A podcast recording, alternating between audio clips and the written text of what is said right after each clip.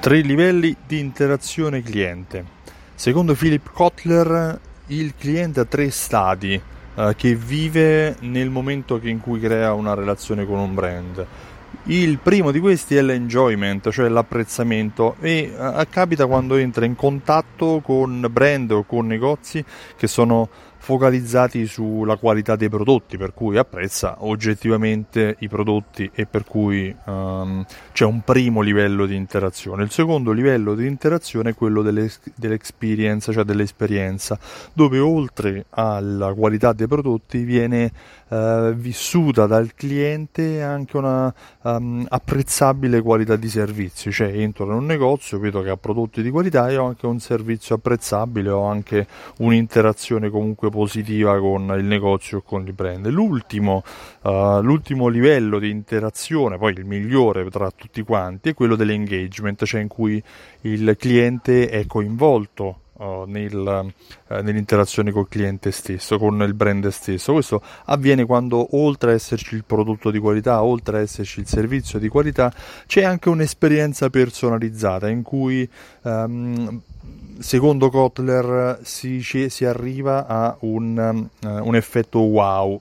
Ora fermiamoci un secondo, l'interazione è importante, ma quello che secondo me è più importante è capire come coinvolgere il cliente. Cioè l'obiettivo del negozio, l'obiettivo dell'imprenditore, il tuo obiettivo non è solo quello di avere bei prodotti o avere bei prodotti con bei servizi, ma quello di portare il cliente a vivere quell'esperienza, quel coinvolgimento tale che porterà il cliente a parlare bene di te. Chiaramente questo qui è un, una spiegazione forse quasi scientifica di quella che è l'interazione, ma poi come si genera l'effetto wow? L'effetto wow è dato da una sorpresa del cliente, è dato dalla ehm, um, generazione di un coinvolgimento tale per cui il cliente si, si, si sente quasi in dovere di dover parlare bene del tuo punto vendita.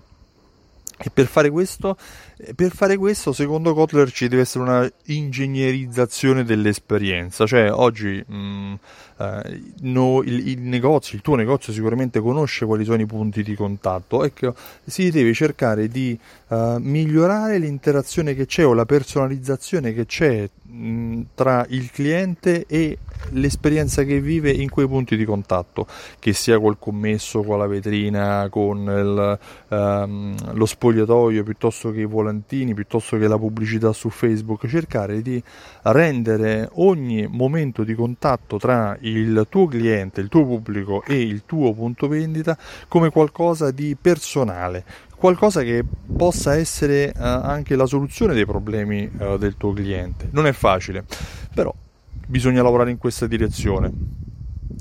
Ne parleremo anche il 20 ottobre a Milano eh, durante la giornata evento Alta Fedeltà, Alta Fedeltà Live. Ne parlerò io dal punto di vista di fidelizzazione clienti, ne parlerà Alessio Beltrami dal punto di vista di creazione di contenuti e ne parlerà Michele Ardito da un punto di vista di interazione online e commerce. Eh, io sono Stefano Benvenuti, mi occupo di fidelizzazione dei clienti, ho creato un programma che si chiama Simsol, vai sul sito simsol.it per richiedere informazioni, magari richiedendo la demo hai già tante informazioni che ti possono far capire come conoscere i punti di contatto, come conoscere l'esperienza che fai vivere ai tuoi clienti eh, e invece se vuoi partecipare il 20 ottobre ad Alta Fedeltà il sito è altafedeltà.info.